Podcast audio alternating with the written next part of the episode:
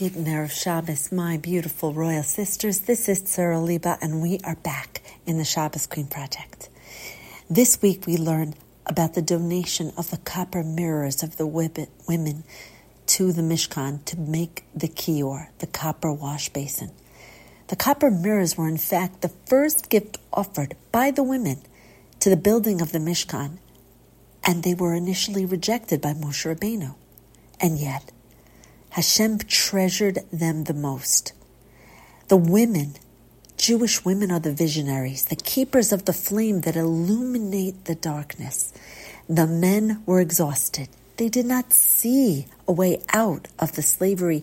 They divorced their wives. They wanted no more children. After all, they were being killed. But the women had trust, bitachon. They had the vision. They had the visionary, Miriam. Miriam Hanaviah, who convinced her father Amram to remarry his mother, her mother, Yocheved. Miriam, who danced at their chasana with her tambourine, used that same tambourine to dance at the crossing of the Red Sea. The women took their copper mirrors to their husbands in the fields, brought them food and drink, and had them peer into the mirrors together, and showed them that their faith was more beautiful than their despair. They resuscitated their husbands, and they conceived and bore beautiful children that were redeemed. The kior washed away impurities the Lubavitcher Rebbe said, we women today place a virtual kior at our doorsteps. When we face outside negativity, we can say, this is what I allow in my home. I will use my mirror to look beyond the negative veil to reveal the inherent goodness. And with my bitachon, my trust, I will lead. I will lead my family. My dear friend Nachamadina Labor used this image of the Kior to teach how we lead.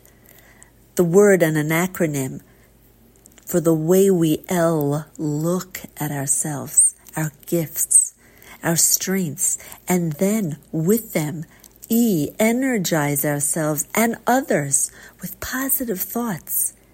You can focus a mirror wherever you want. And so, A, we adjust our mirrors to focus on others and energize them. And then, with D, we dance into our dreams as we vision them. We are each leaders, both of ourselves and of those around us. Let the kior and the beautiful copper mirrors be very much alive in how we live our lives. May we use our vision and lead our families into a beautiful Kabbalas Shabbos and a magnificent Shabbos Kodesh.